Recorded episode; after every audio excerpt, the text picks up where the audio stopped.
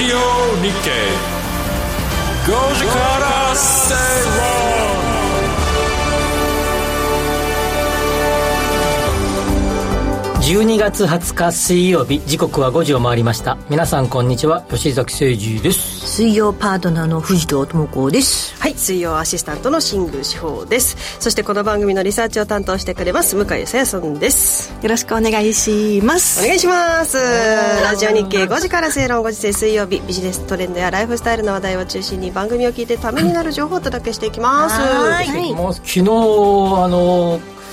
あの知人と2人で2人っきりで忘年会しようかってことで、うんうん、ある和食店で、うん、えー、和食と寿司が出てくるお店で行ったんですけど、はい、なんか何人かキャンセルされてたみたいで、えー、結局僕たちだけだったんです、えー、カウンター席は、えー、貸し切り、はい、貸し切りで確かにそうだよね、ね、すぐに呼んでいただければ行ったのに、ね、あの昔からの長い付き合い仕事も一緒にしてるやつとの仕事あれですからね、呼ばなかったんですけど、はい、本当に呼びたかったんです よそしたらあのこの間あのそのその店主の人はいつもラジオこの番組今日も聞いてくださってるかもしれませんが、うんうん、聞いてくださってるみたいで、うん、元気ですかって感じですけど、はいはい、元気ですか元気ですか大将ありがとうございますで昨日お話しててあの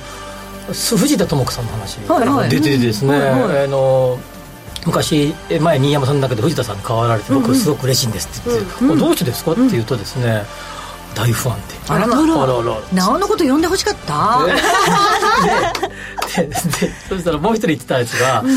45歳ぐらいですよ彼が、はい、あのまあ、女優でなんとかかんとかでどうのこうのとかっつって、はい、藤田さんの話をこう渡る世間があって話をしたんですけど、はいはい、その大将は、藤田さんの旦那さんはねアコーディ有名なアコーディオン奏者なんで、えー、ちゃんとでもうあのコンサートとか、うん、ああいうのもいっぱいされてますから、うんはい、僕はそっち側も合わせて藤田智子ファンなんですよ大将見に来たっ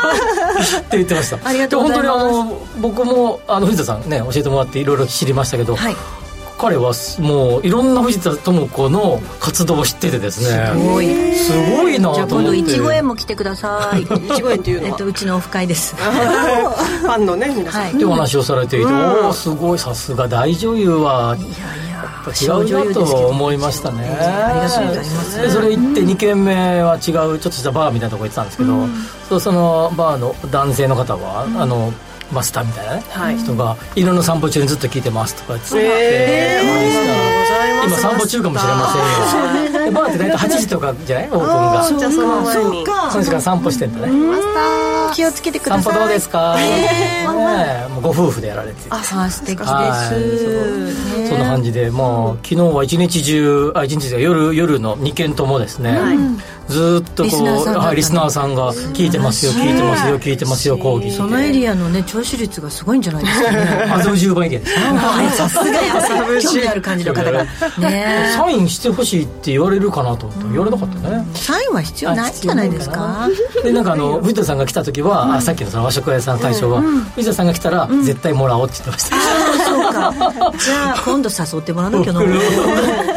でもすごいねあの、旦那さんのこともかなり詳しく知ってらっしゃいましたよね、うん、うちの旦那さんが音楽家だっていうことを知ってる方多いんですけど、はい、楽器までは皆さんあんまりよく知らないみたいで、うん、あのギターですかとかバイオリンですかって誰かと間違えてるみたいで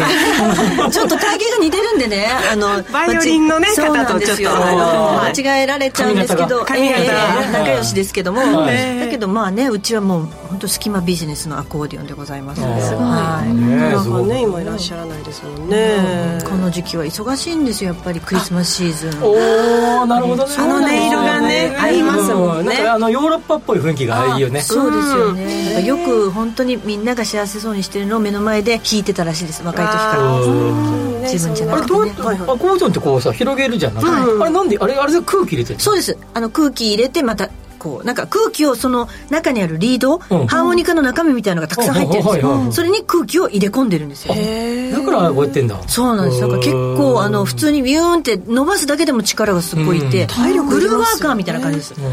あの弾くのも押すのも力がいるのであれさあのなんかさ時々ちょっとなんかか外国とかでヨーロッパとか行って聞く街中で聞くとさ、結構縦にしてる人とかさこうなんかこうこうなんかさあのバンドネオンかなっていうのあちっちゃいやつはバンドネオンっていうアコーディオンは本当にこっち側に鍵盤がついてて、ちょっと四角い、バンドネオはどっちかというとスナフキンとかが持ってるようななんかちおーはいょはいっはといなんか箱みたいな、はいはいはいはいそれはまた違うあ違う楽器なんだ似てて非なるものであー小松亮太さんっていう人がその バンドネオンですごく有名な方なんですけど、その方がい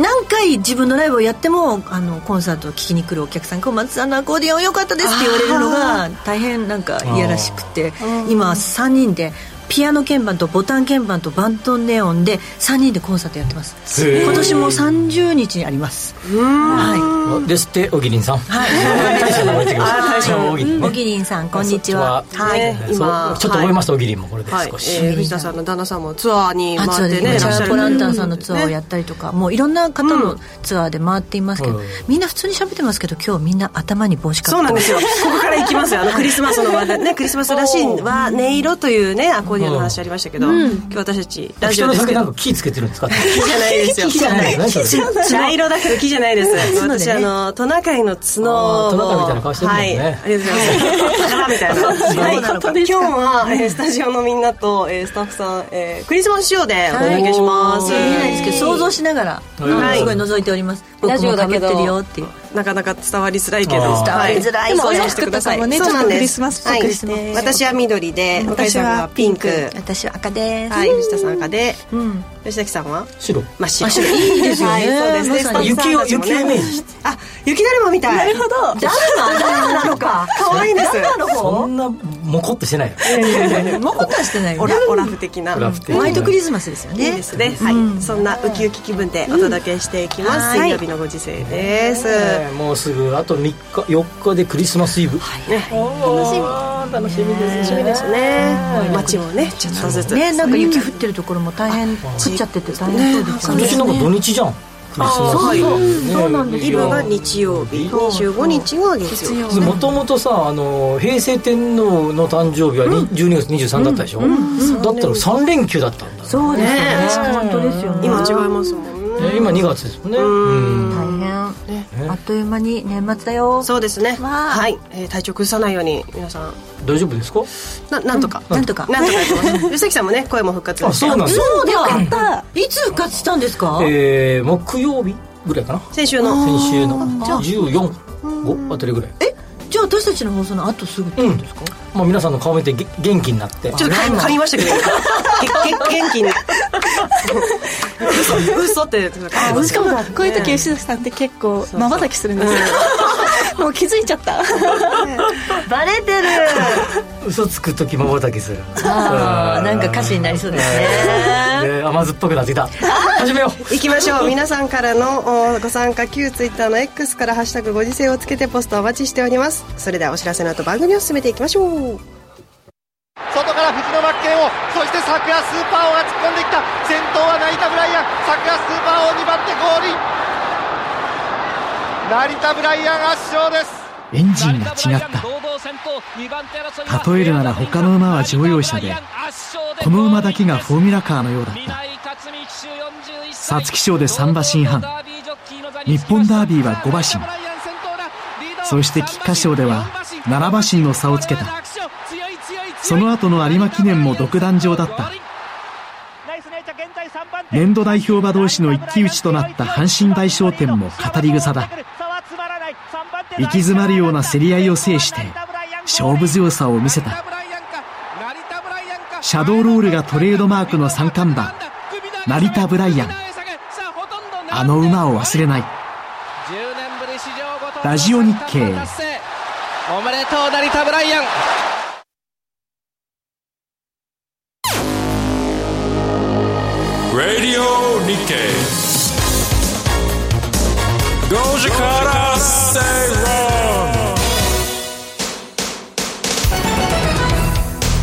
論ラジオ日経5時から正論東京虎ノ門から生放送でお届けしていますいい話がいろいろ出まいしいたね話だったなね今の話せないって言ってるけどなんかポロッと言ってしまいそうだダメダメダメさあ行こお知らせ中に吉崎さんの甘酸っぱい話が出ましたがこれはオフうオフオフというもうそここまで言ったら言いそうだとですね時間がほら押してんだから オープニング8分喋ったのあなたですからねはいそもそも8分で行こうって約そう束してそうそうはいぴったりでししたたり8分3秒だってはい行きましょう最初のコーナーはトレンドピックアップですビジネスライフスタイルなどで今話題になっているトピック取り上げていきますそれでは番組が今回取り上げるトピック向井さんから紹介お願いしますはい今日のキーワードは英語の勉強どうしていますかですはい海外旅行をする時や仕事をする場面でも英語の重要性を感じている方は多いと思います、うん、e ラーニング研究所が子どもがいる親を対象にした調査では2024年に子どもにさせたい習い事の1位が英語や英会話スクールプログラミング教室を上回るほど将来身につけておくべきスキルだと考えているようです、うん、なんですけれども、えー、学校で教える英語の授業には限りがあり、うん、大人になってから学び直そうとしてもなかなかハードルが高いという印象があります、うん、皆さん大人になってから英語の勉強とかってしましたしましたよもうあの英語、えー、大学院の2回目行く時に英語試験があったんで、えー、英語塾的スパルタ英語塾みたいなありますねありますね大変でしたね、うん、すげえ狭い教室でわーって勉強ひたすらなんかあのどっからやるんですかその勉強ってなると、うん、あのなんか言われたのはその学校で言われたのは、はい、あの日本の教育を普通日本で受けた方だけしかうちでは先生をやってませんと、うんうん、例えば帰国子女みたいな人だったら、はい、まあ、ある程度英語喋れて当然じゃないですかと、英語全くネイティブじゃない方とか普段全く喋ってこなかった方でここまで行ったというような先生が教えますっていうことで、うん、先生がってこと先生が経験値があるからでなんかもうあのパッてあの文章とか与えられてそれを即興でそのまま喋ってくれあの喋あの英英会話で喋れって言われて、でも全然適当でもいいので、うなんか分かってる単語だけでやっていくっていう練習とかしてですねいいですね、はい、実用的実用的そうそうそうそうそう単語なんか全部覚えてない人もいるでしょってこと、ただた毎回ですね、う1週間に単語120回ちょちょちょ240回とかな必ず覚えていくっていうルールでうわ怖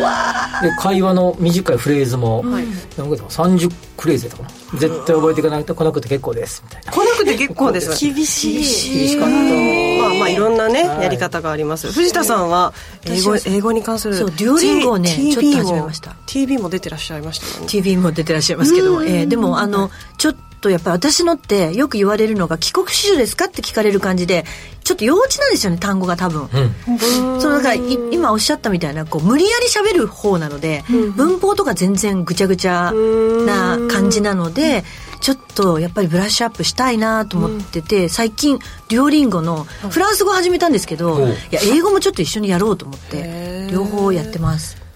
フランス語みんなね覚える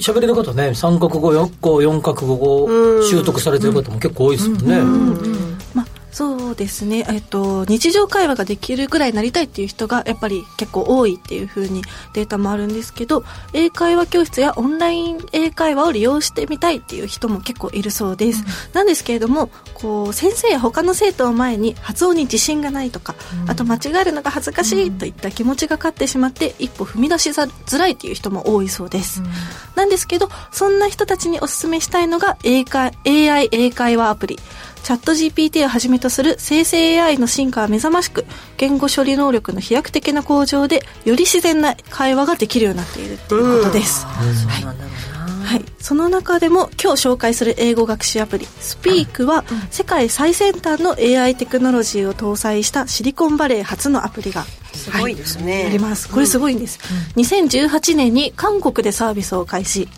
うん、えー、去年10月にサム・アルトマン氏率いるアメリカのオープン AI 社から資金調達をして今年2月から日本でサービスを開始グローバル累計のダウンロード数はなんと460万突破、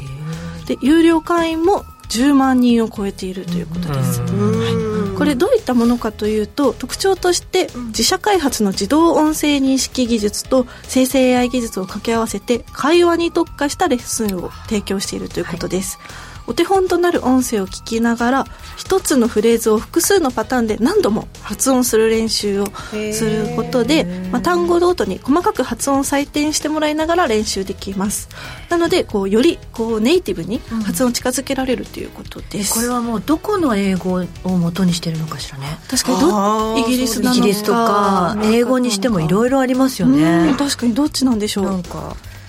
いやなんかねイギリスなまりの人が喋ったら NG になるのかそれともなんかあってこうイギリスで喋りますみたいな感じのこう、設定があるのかもしれないですねどうですかねね気になりますねはい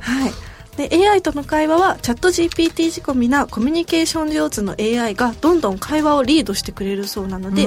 あとあと対人式のレッスンとは違って答えに詰まった時でもじっくり考える余裕もあると、ああそうか、相手を気にしないで喋れるってことですねそうなんです気になる料金がはい、はい安くて月額1800円お料金体系もユニークで AI 講師と会話するのに2000単語まで毎月無料で話せるということです2000単語はい、これ例えば「ナイス・トゥ・ミーチュー」だと、えー4単語分消費されるのでナイストゥーミートゥーそうなんです、まあ、もっと毎日しっかり会話したいという人であれば月額2500円程度のプランがおすすめということなんですけど、まあ、一般のオンライン英会話教室とか月額1万超えが当たり前なのでかなりか割安という安い安いですよ、うーんどうでしょう吉崎さんこちらの AI 使った英会話スクールえこれはまあでもあのありだと思うんですが、はいはい周りで見ててもやっぱり英会話をなんかこうえフィリピンのななんとか党となんかつないで朝、先生がねまな毎日何十分みたいなやってる人もいたりとかするんですけど、僕えもそのフィリピンのやつはフィリピン人の人なんですあか、そうです私やってました、それは英語はどんな感じですあかもう現地の方とこうなまってはいないんですかあ、なまってない。フィリピンってあんまりなまりが少なくて有そう名ななのんで、だ、はいへえ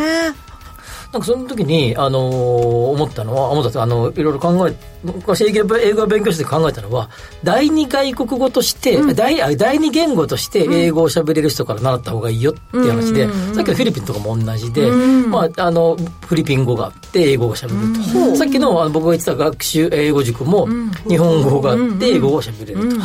と。いうことで、で、その時に、そずすっごくこうあの勉強の方法でおお、えー覚えてることが2つあって、はい一つはあのとにかくあの目的を持たない限り英語とか語学を習得はまずできませんって言われて、覚えたとしてもすぐ忘れます。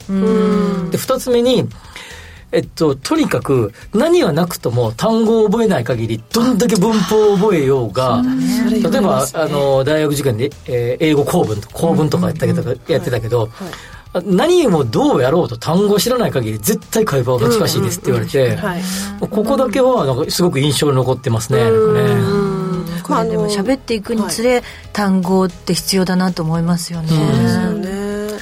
ずっとあの僕なんか仕事で、まあ、毎日じゃないけど、まあ、英語の文章読んだりしますけど、もう今今翻訳ソフトとかすごいから、そうですよもうね。瞬間的に翻訳できるじゃないですか。でまあ、あのある程度、まあ、読んだりするのはしてきたんだけど喋ったり聞いたりができなかった自分から見れば、いだったらさあのもうよあの読むのもしなくてもいいじゃんってなって、最近全く英語の勉強してないね。あそうですかはいなんかこれちょっと逆の話ですけど私英語えーオーストラリアに高校行ってた人が日本の方なんですけどこっち帰ってきてあのあなたたちはまあシングさんみたいな職業は英語学習すごい向いてるとおうなぜですかって言うとまず日本語の語彙力がやっぱこういう仕事してるから日本語としての単語が多いよねだからそれを英語にしていくまあちょっと今のお話じゃないですけやそどうねはいあ僕も同じこと言われたことある、それ。うん、だそうなので、まあ、その単語っていうのはやっぱ一つキーワードになるのかもしれないですよね。日本語の語彙力がなければ絶対に英単語覚えられないって言われましたからね。ねそう確よかうにですはい、しかも第二言、第二言語として覚えるならばね、でも逆にはい3歳とか2歳の子供はそうじゃないらしくて、そもそもはい、日本語の語彙力がないわけですよそうそうそれがやっぱり今問題になってますよね、どれくらいから英会話を始めるべきなのかって、自分の母国語がちゃんと喋れないうちに英語を喋っちゃうとこう日本語もうまくできなくなっちゃう可能性があるから、アメリカンスクールに通わせるのも、はいはどなんていうかちゃんと日本語を家で喋るっていう教育をしない限り、日本人としてのアイデンティティもなくなっちゃうから、まあその良し悪しはでね、さっきこの話、僕今喋っとか新宮さん喋ったことが正しいと仮にするならば、あの社名は言いませんけど某聞き流しただけで英語を覚えますってあるじゃないですかあ流行りましたあれそうそうありまね。したあのプロゴルファーがやってたりとかして、はいはいはいはいあれあったけど、はいあれは、おあのある一定の年齢を超えた人には全く役立たないってその人たちが言ってましたね。えー今今の僕とか喋った理論が正しければですよああの国語力がない限り英語できないっていう理論が正しければ聞き流しでは基本的には難しいよっぽど国語力の高い人しかあれは無理だああそうなんだ確かにそうかも。と話をしてました知らん諸説あると思いますけど諸説あるでしょうね諸これは説ね諸説あると思います個人のあれがあるかもしれないですけどねはいと言ってましたねでも目的っていうのは本当にいつも私、あのいろんな人があの言ってることだなと思って、まあ、何かを喋りたいっていう目的がないと、ただ言語を学びたいだけだとやっぱりそのモチベーションが足りないですよねだからあの、まあ、甘酸っぱいやつがいいんですよねそう甘酸っぱいです甘酸っぱい系は大体みんなさそうなのよ海外の方の彼氏そうするとコミュニケーション取りたいから何かしら甘酸っぱく喋るじゃないですか先輩たちが考えることすごいですねやっぱりそうですよだけど僕はなんかそれは僕もちょっとだけ海外行ったことありますけども、あの大学の時にもうそその時なんてさそれが面倒くさいから、日本人の女の子とかさ 付き合ってさそうで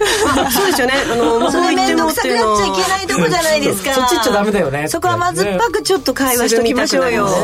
そうなんですよしまったと思ったねそうですか今思ういやでも変な単語ばっかりだったかもしれないじゃな いですかそれはそれで いろんな目的を見つけるというかね見つける大切ねだと思いますね目的と単語はいそうですねえー、そうですねでもチャットなんとかのはいちょっとあの、こちらのサービスにお話を戻しますと、えー、現状の AI 会話では AI のその性別ですとかキャラクターなどの設定はされていないんですがこれも今後改善、えー、改良をして人と会話をしているようにこうね、えー、そういう感じになるように変化をしていくこれもささっきの藤田さんの甘酸っぱいの真逆だよねああそうですよね一番全く味機械だからそうですよね甘酸っぱさゼロ目的とかなくても喋れちゃいますもんね、そして、えー、音声認識技術を使って鉛のある英単語を識別してくれるそうです、うん、でより明瞭に話すことができるように指導をしてくれるとで例えば鉛のある英語の音声の膨大なデータベースが集まりますよねこれ AI ですから、でこれ構築されているので、このデータベースがこちらの会社のシステムや他の音声認識システムの改善にも役立つようにしていると、うん、やっぱデータって数なんですね、うん、そうですよねこれ、B、BBC の英語が喋りたいとかってなったら BBC っぽくなるんですですかね。イギリスっぽい。僕でもあれやってましたよ。ボイスオブアメリカって。あの、あの第二言語、えっ、ー、と、英語ら学習用の、うん、あの。第二言語として英語を学ぶ人ためのサイトがあのどっかどっかのアメリカの放送局がやってたサイトだと思いますけど、ね、BOA まあ、でもアメリカ人はそれ必要ですもんねいろんなとこからアメリカアメリカ人じゃなくてアメリカに留学するような人とかが聞くような感じで。そうでもやっぱりあの、いろんな方国の方々がいらしてるからその鉛っていうのはアメリカ人の人たちがうじゃうじゃやってるから、果たして綺麗な英語を使ってるアメリカの人がアメリカにどれだけいるかって感じですよね、アメリカはアメリカでもね場所によっていろいろとね違ったりもしますもんね、いやまずは目的思って皆さん甘酸っぱく甘酸っぱく甘酸っぱくいくか、私はなんか外国のタレントさんとインタビューしたい、特集したいかなとかって、それはいいですよね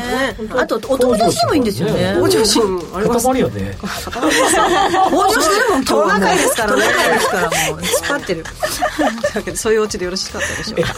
うオチだ オチだった、向井さんには来週も話題のトピック取り上げてもらいます、はい、ここまでトレンドピックアップのコーナーでした「Radio Nikkei」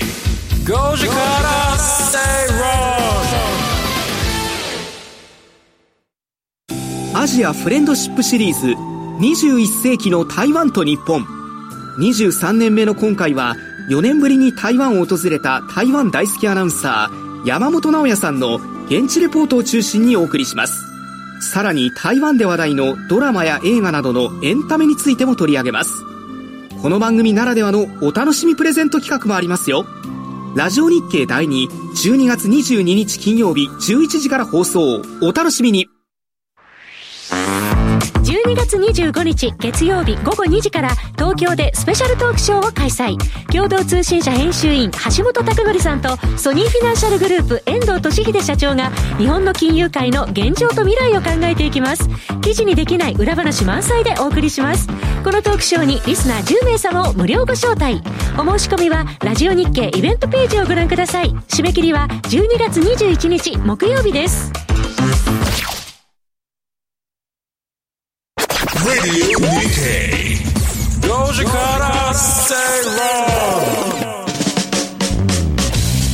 生放送でお届けしていますラジオ日経5時から正論です三木さんの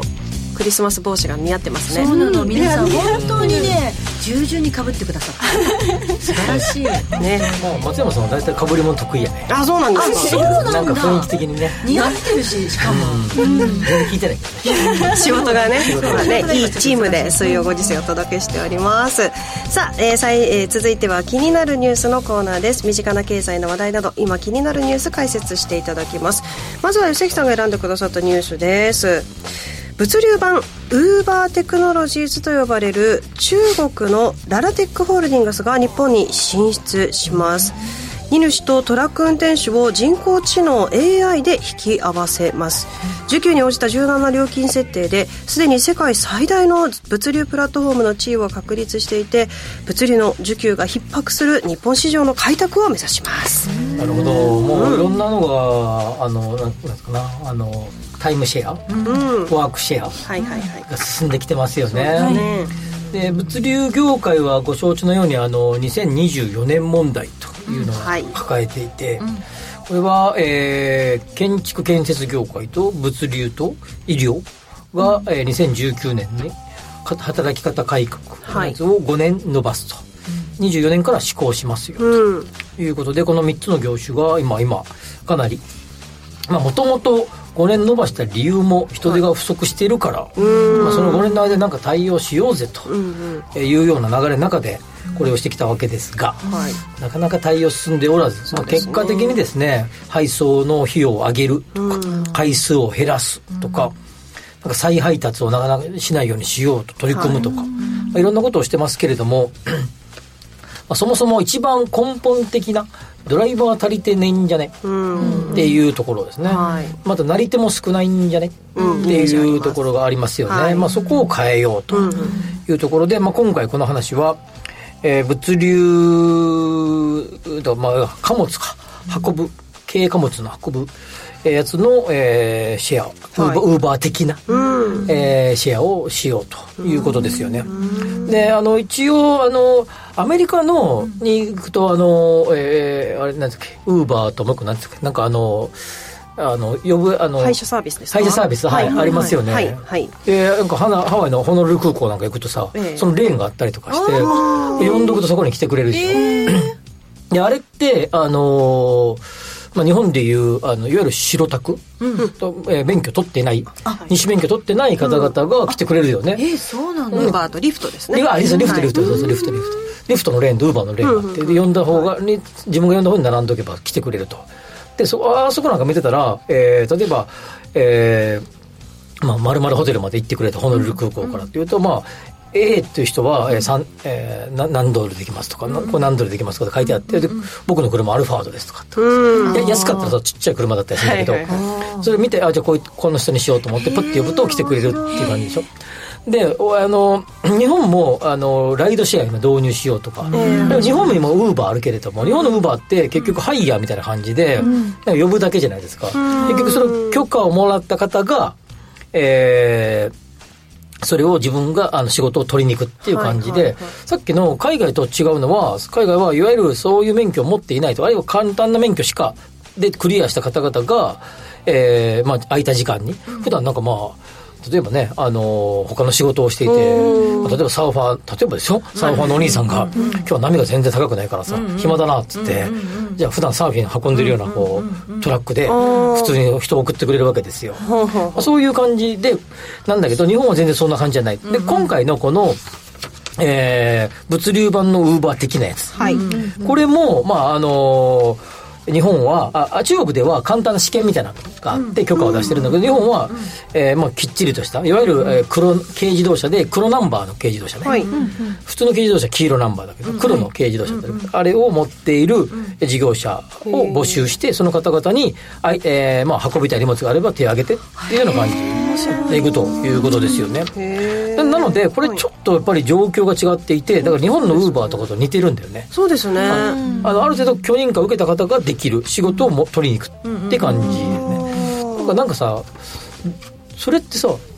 なんか仕事さっきのもともとの冒頭で喋った、なんか人材不足解消できてるって感じしないああそこのふ増やすことにはつながってるかななんか仕事ない人が、まあ、仕事全然最近ありません運ぶ荷物少ないですっていうから、じゃあ俺最近少ないんで俺がやります、まあ、これは効率的なんだけど、抜本的改革なってんのかなと思うんです増やすことにはなかなかつながってないのかもしれない、ね、しれないよねなんかそこをすごく思ってこれなんかなんかやっぱりこの認可の部分がどうもクリアしない、まあ、当然ですね危ないとかね、事故起こってはどうすんだとかね,、まあ、そういろんな問題があるんでしょうけれども、まあ、その辺うまくですねあの改革をしていって規制を取っ払っていく方がまあいいんじゃないかなっていう気がしますね、縛りの部分がなんか一応かいなこれっぽいのが来るけど、なんか中途半端じゃないですか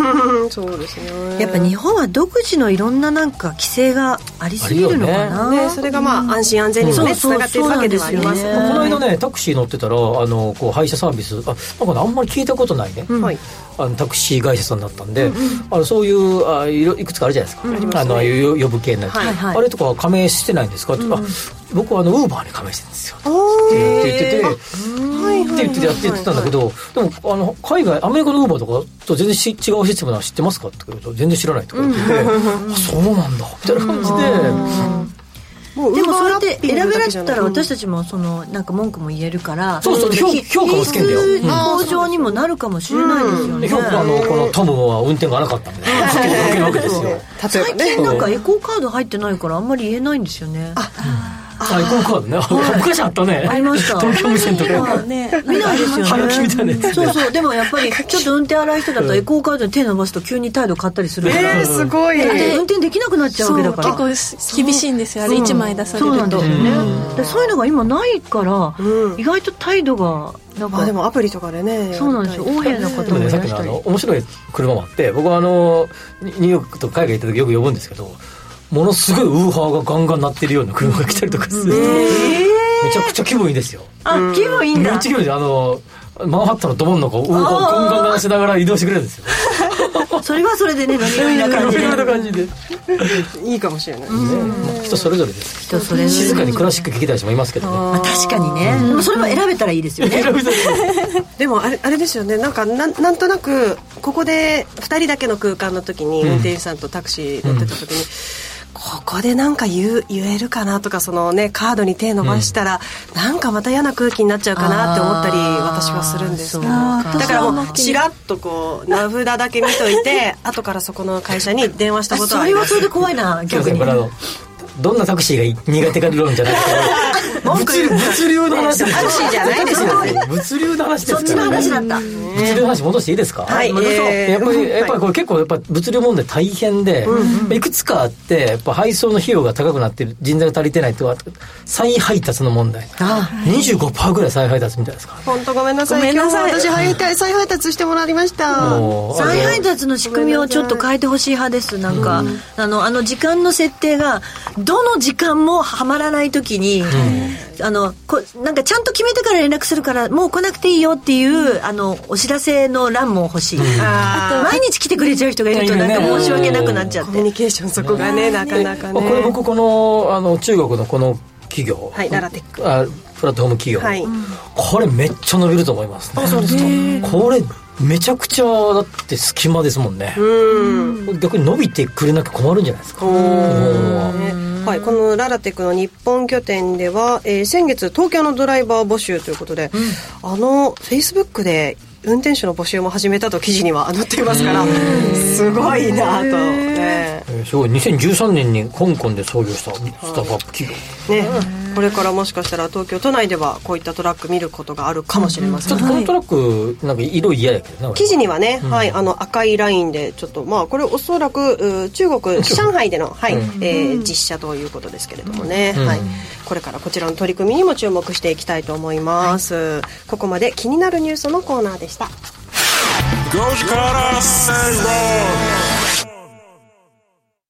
さあ、こうくらいいか、東海帝王に迫るが、東海帝王抜かせない、東海帝王強い、東海帝王ゴールイン無敗で2冠を制したあの馬は、無事に菊花賞に出走していたら、父親に続いて無敗の三冠馬になっただろうか。大阪杯では、騎手に地の果てまで走れそう、と言わしめた。負けはしたが世紀の対決と言われた天皇賞春には胸が高鳴った史上初の親子制覇を達成したジャパンカップそして1年ぶりに出走した有馬記念3度の骨折から復活するたびにドラマを見せた東海帝王あの馬を忘れないラジオ日経1年ぶりの復活ゴールイン東海帝王お見事5時からセイロン生放送でお届けしていますラジオ日経現地からの話絶対言えなかったね今ね今のはちょっと言えなかったですはい想像してくださいラジオ日経5時から正論水曜日お届けしていますここからは特集コーナーです日頃のライフスタイルにプラスとなる情報をじっくりとお伝えしていきます今週は株主優待特集です株主になっているともらえる嬉しい優待についてこの方にご紹介いただきます自己紹介お願いしますはい、えー、優待弁護士の沢井ですはい、ありがとうございます。という言い方でいいですかね。はい、なんかやってくれるかなと思って。乗ってくるの嫌や な。なんでですぐ乗ろうとする。もう今日だって帽子もね、危機としてかぶってくださって、ずっとかぶってくださっている。なんかあれ、博士号取れるらしいじゃないですか。そうさに聞きました。実は大学院に合格をしまして。おめでとうございます。後期課程ね。はい。後期課程。博士後期課程で合格しました。はい。そうですよ。合格博士を取りに行ってきました。すごい面白かったですあの学部も院も、あで博士前期課程も後期課程も全部同じあの大隈重信先生のもとで学ぶということです そうなんです同じ学校ってこと同じ早稲田で今度3回目なんですよえななんで法学の博士を取ろうそれはあれでしょ法律家だからでしょ、はい、そういうことなんですよ、はい、えいつからそれは計画してたんですかいや数か月前にちょっと、えー、そんな感じで受かっちゃう人がここにいる、はいそれで受けたら受かっちゃいましたのでもうやだ天才ってすごいね、頭がいい人ってことですよ、はい、なので、来年の4月から大学院生になりますいろいろらしくなって、学割とか聞くんだ。聞きますね。あの、生協の、使えますからね。いや、その後で、3品でご飯も食べれるね。ああ、そうですね。すぐ、すぐだからね。 3品までやってますから。やってるんですやってますよ。あそこ階段上がってったらすぐだからね。あ、そうですね。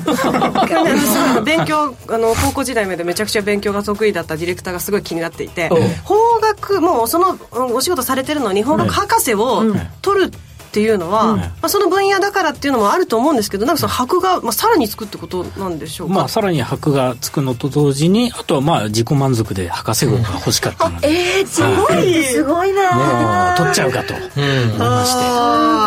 あ、結局あれですからね論文あの、えー、査読付き論文を3本、うん、最低3本書いて。やることめちゃくちゃ増えるってことですもんね論文ってなんどれくらいのあの博士論文は多分まあ200ページとか300ページぐらいのものをそこそこ分厚い本のイメージだよねそうなんですもう私多分生きてるなんかレールの上のなんかあれが違う ね世界見えてる世界が違ういや同じですよちょっとこっちこっち来てくださいいやもう全然もう先生が違うもんそうこっち行くのか簡単だけどそちらに行くのはもう全然景色が違いすぎるそうです官僚でしょ、うキャリア一種かキャリア官僚でしょ、弁護士資格でしょ、う、えそれから MBA ですね、MBA 早稲田のファイナンス研究会でしょ、今回それから自衛隊自衛隊三等陸佐の会社、あとだからなんか拳銃からなんか拳銃じゃないなんかあの銃の資格持ってなかったですよ銃とあと拳銃も拳銃ちょうどこの間行ってきてまた撃ってきました、ね拳銃でしょ持ってるでしょでさらには博士号博士号取るかもしれないそしてラジオパーソナリティもなんかやりつつテレビコメンテーターでスイーツを食べていやいるなそういう人いるんだここに何がやりたいんですかね 今日ご紹介いただくのは今年株主優待を新設や拡充した企業からおすすめ優待をご紹介いただくというそういうコーナーなんだはい今日そういうコーナーですなんでそのスンとした感じで言うん ですかこの方がいらした時はなんかほぼほぼそんな感じですよいつも、はい、同じ大学院の卒業生仲間に、はい、同い年で、同期ですから同期ですからね、はい、いやすごいな今日はなぜこの新設や拡充という話になるかと言いますとシングさんのグリグリいく感じ、はい、い きますよ東京証券取引所の上場基準を満たすために株主の 数や時価総額の基準を満たす目的で株主優待を新設拡充する企業の数が年間でコロナ前に迫る勢いで増えているからなんです、うん、はい、うん、えー、というわけで今日は、えー、今年株主優待を新設拡充した100社以上の中からおすすめの企業をまずご紹介いただきますそんなことも進められるんですね、はいはいえーと、と今日はですねつい最近あの優待を新設した銘柄をいくつか持ってきましたので、うんはい、紹介したいと思います。はい、えっ、ー、と一つ目えっ、ー、とオロカタカナでオロと書きます。うん、証券コード三九八三。 はい。はい。あのオロって言ってもあのオロオロしないでくださいね。冗談も言える。ダジャレも言える。これで終わりましょう。先生ありがとうございました。ちょっと安尾先生でした。 ありがとうございました。いやいやいやいや。すいません。続けます。あの感心しちゃってね、はい、笑う間がなかった、ねはい。これはですねソフトウェア開発とか広告によっててよくあのウェブサービスを業種とする企業向けにまあ販売管理とかのあの基幹システムを提供している会社なんですね。はい。それで優待の内容が100株でクオカード3000円相当がもらえちゃうということなんですよ、うんうんはい、でこれが、えーと、と12月、うん、えー、優待銘柄なので今からでもまだ間に合いますええーはい、そんなことがあるんだ、はいうん、これはもう11月に優待の審査と発表したばっかりの出来たてのほやほやです、出来たてのほやほや、はい、、株価上がってるんですかこの会社は最近上がってるんじゃないですかねあのおすすめポイントだったら高額のクオ・カードがもらえるというところ、うん3000円分っていうのは大ですよね、えー、やっぱり500円とか1000円だと1回買い物しちゃうとすぐなくなっちゃうので,、うんでね、3000円あるとやっぱり何回も使えるので何回に使える、はい、い,いかなと、はい何回もね続いて、はい、続いて2つ目、はい、えー、成果産業えー、とこれは承継コード8061で、うん、えー、とこの会社は発電所とか工場向けの機械を取り扱う専門商社なんですね。はい、はい、で優待の内容なんですけれどもこれも100株で、えー、クオ・カードが1000円相当のがもらえちゃうということなんです。うん、はい、でこれも先月優待新設を発表したばっかりなんでやはりできたてほやほや、はいはい、でこれは3月優待銘柄になりますじゃあ来春ということですねそうですね、はい、でおすすめポイントは配当利回りが結構高くてですね、うん、4.5%もありますなので、はい、吉田さんが大好きで J リートにも近い配当利回りがもらえると、ね、さっきのオロの方が利回りいいんじゃないオロもまあまあいいと思いますね、ねね、はいはい、そして3つ目はい3つ目はイルグルムこれはカタカナでイルグルムと書くんですが、うん、えー、証券コードが3690です、はい、これはインターネット関連のソフトウェアの開発とか販売を行う会社なんですけれども、えー、優待の内容が100株でアマゾンギフト券1000円相当がもらえちゃうんですよいい、ですねいいですね、はいでおすすめポイントはこれえーと、と3月と9月の年2回優待がもらえるというってことは合わせて2000円ということになるんですかそうですね、はい、1年で,、でさらにおすすめポイントとしてはこれは少額投資なんですね、うん、えーと、と株価が今まあ700円ぐらいなので100株で7万円ですね、えー、いいですね買いやすい買いやすいですねだから初心者の方にも、まあ、手が出しやすい銘柄じゃないかと思います、はい、はい、というわけでここまでは今年株主優待新設拡充した、うん、あおすすめのあごめんなさいもう一つありましたね、うん、もう一銘柄ありましたはい、はい、えー、4つ目がですね省営薬品これは、えー、証券コード3537ですね、はい、これはパームとかヤシなどの天然油脂とかそれを原料とする、えー、海面活性剤を扱う専門商社の会社です。はい、それで優待の内容なんですけれども、えー、300株でですねあのプレミアム優待ポイントが3000円相当もらえる以前、お話いただいたものですね、はい以前何回か、まあ、このコーナーでも取り上げたプレミアム優待クラブですね、はい、それのポイントがもらえるということなんです、はい、それで、えーと、とこの、えーと、と銘柄もですね最近その優待の新設を発表したばっかりだったんですけれども先週末に発表されたとか、はい、株価が爆上げしましたえーと、と15日の終値が980円だったんですけれども、はい、えー、優待の発表によって連日で大きく株価が上昇しまして、えーと、と昨日は高いところで1343円まで来ました、うん、なので、えー、2営業日で約37%も株価が上昇したという計算になります。はい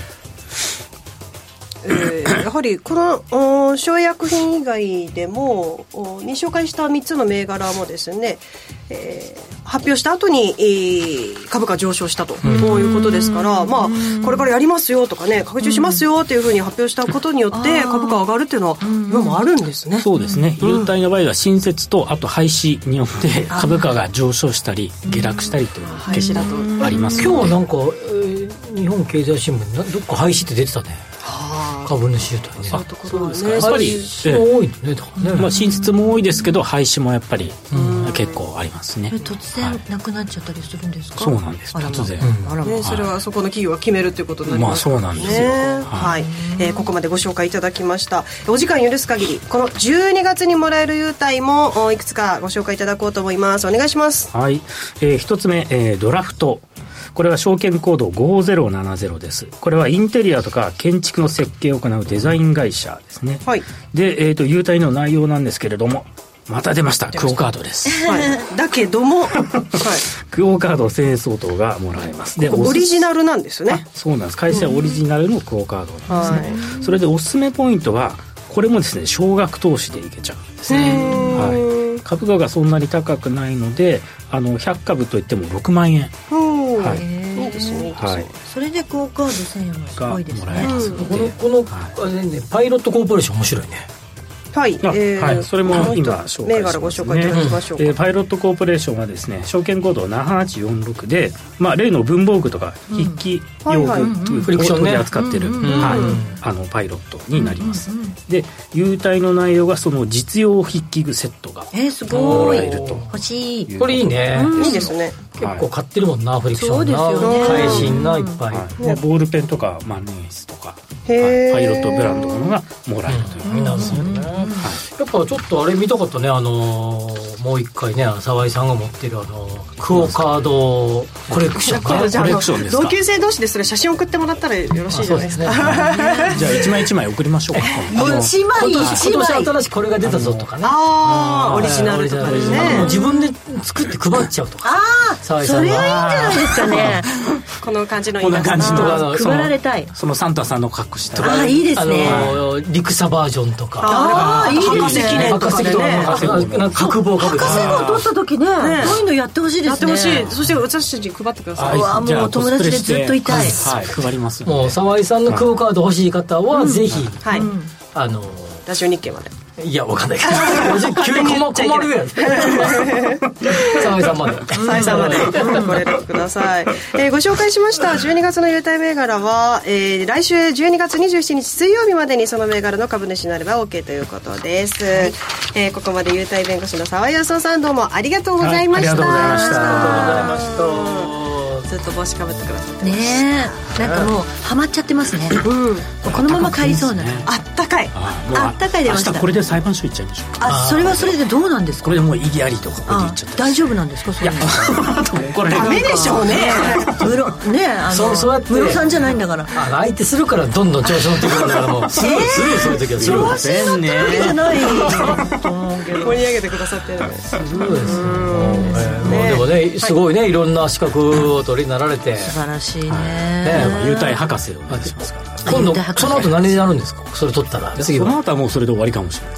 ですね学業系はねもうそれじゃないもんねあともう一個考えてるのがあって米国司法試験ああすごいあのあれねあの方が取られてたあのカリフォルニアとかああ八代さんとか取られてるやつアメリカ州によって違うんですか州によって違うんですよあそうなんカリフォルニアは留学しなくても試験受けられるんですよ、あそれはいいですね人って何するんですかいやまた肩書きを増やすだけですあなんか民主のところにいっぱいもうちっちゃく字が並びそう会会話のきっかけにもねそうですよねちなみに英語も英語少々あ、はい、今日ね英語学習の少々って言ってる人は喋れるフェイスブックに上げてましたよこの試験なんか受からなきゃいけないとかいついつも出さなきゃいけないまた面倒くさいありましたよ僕も大学の時英語ここの試験受けなきゃとかでも最近はその翻訳とかを勝手にやってくれるんだったら論文とか簡単なんじゃないですか、いやそういうもんでもない違う人が書く英語喋れない博士号って嫌じゃないです かね皆さん何かの目的を持って年末年始ね、はえ学びに励むっていうのもいいかもしれません、はい、まだ年末もうちょっとあるよ10日ぐらいこれからの目標ですはい、ここまでのお相手は吉崎誠二と藤田智子と優待弁護士の沢井と新宮志保でした来週も夕方5時にラジオ日経でお会いしましょうさよならさよなら